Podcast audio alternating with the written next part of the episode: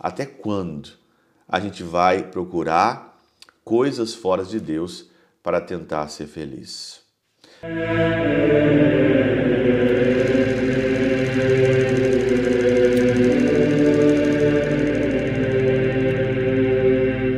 Pai, do Filho e do Espírito Santo. Amém. Olá, meus queridos amigos, meus queridos irmãos, nos encontramos mais uma vez aqui no nosso Teoses, Viva te Coriés, o Percor Maria.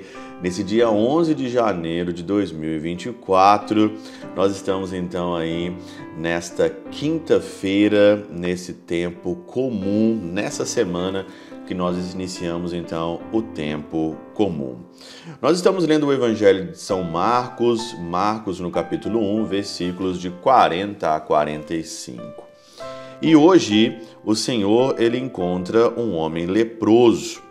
E esse homem leproso diz aqui então para o Senhor: Se queres, podes limpar-me. E o Senhor então diz: Quero ser limpo.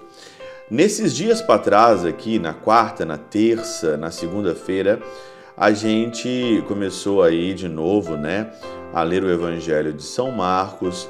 E hoje aqui, nesse contexto, São Beda, ele faz um resumo dessa semana praticamente de todos os evangelhos que nós ouvimos e meditamos.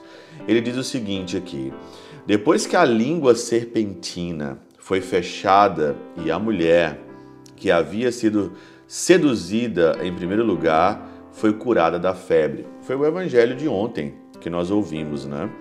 Em terceiro lugar, o homem que miseravelmente tinha dado ouvido às palavras da esposa que o convencia, foi purificado da lepra de seus erros, para que a ordem da restauração do Senhor fosse a mesma que havia sido a da queda em nossos primeiros pais. A língua serpentina ela levou ali Eva né, para o erro, para o pecado, e depois não só Eva, mas também o homem. Essa cura hoje aqui desse leproso né, mostra que o homem também, não só a mulher pela língua serpentina, mas o homem também foi purificado. E o Senhor quer, o Senhor quis que o homem fosse purificado.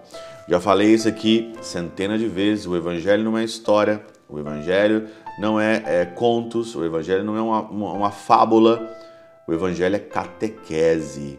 E a figura desse homem leproso aqui hoje é a figura de cada um de nós, do ser humano que precisa ser limpo. Quem de nós aqui não precisa ser limpo? Eu preciso ser limpo do meu pecado.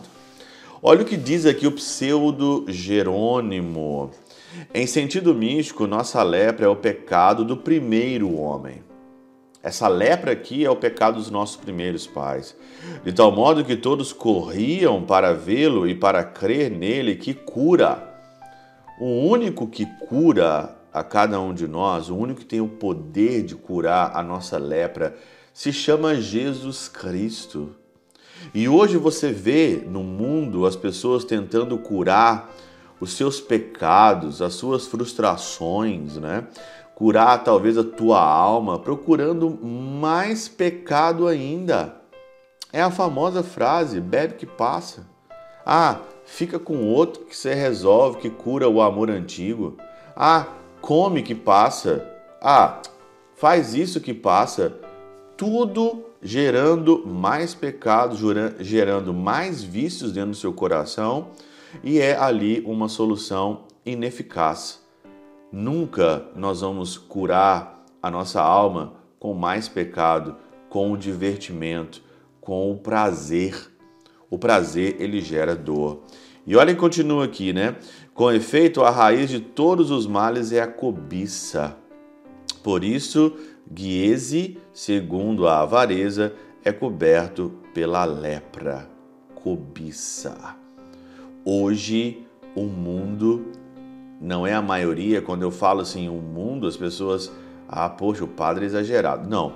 Quando eu falo mundo, é que muita gente hoje entra nesse ar da cobiça, cobiçando aquilo que está faltando na sua alma, no seu coração e querem tampar isso com pessoas e com os objetos, com diversões e com momentos.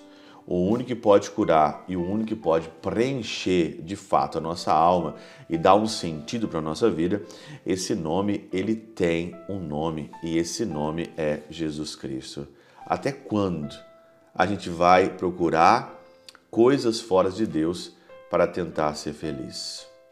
Pela intercessão de São Chabel de Mangluf, São Padre Pio de Peltrautina, Santa Teresinha do Menino Jesus e o Doce Coração de Maria, Deus Todo-Poderoso os abençoe. Pai, Filho e Espírito Santo desça sobre vós e convosco permaneça para sempre. Amém.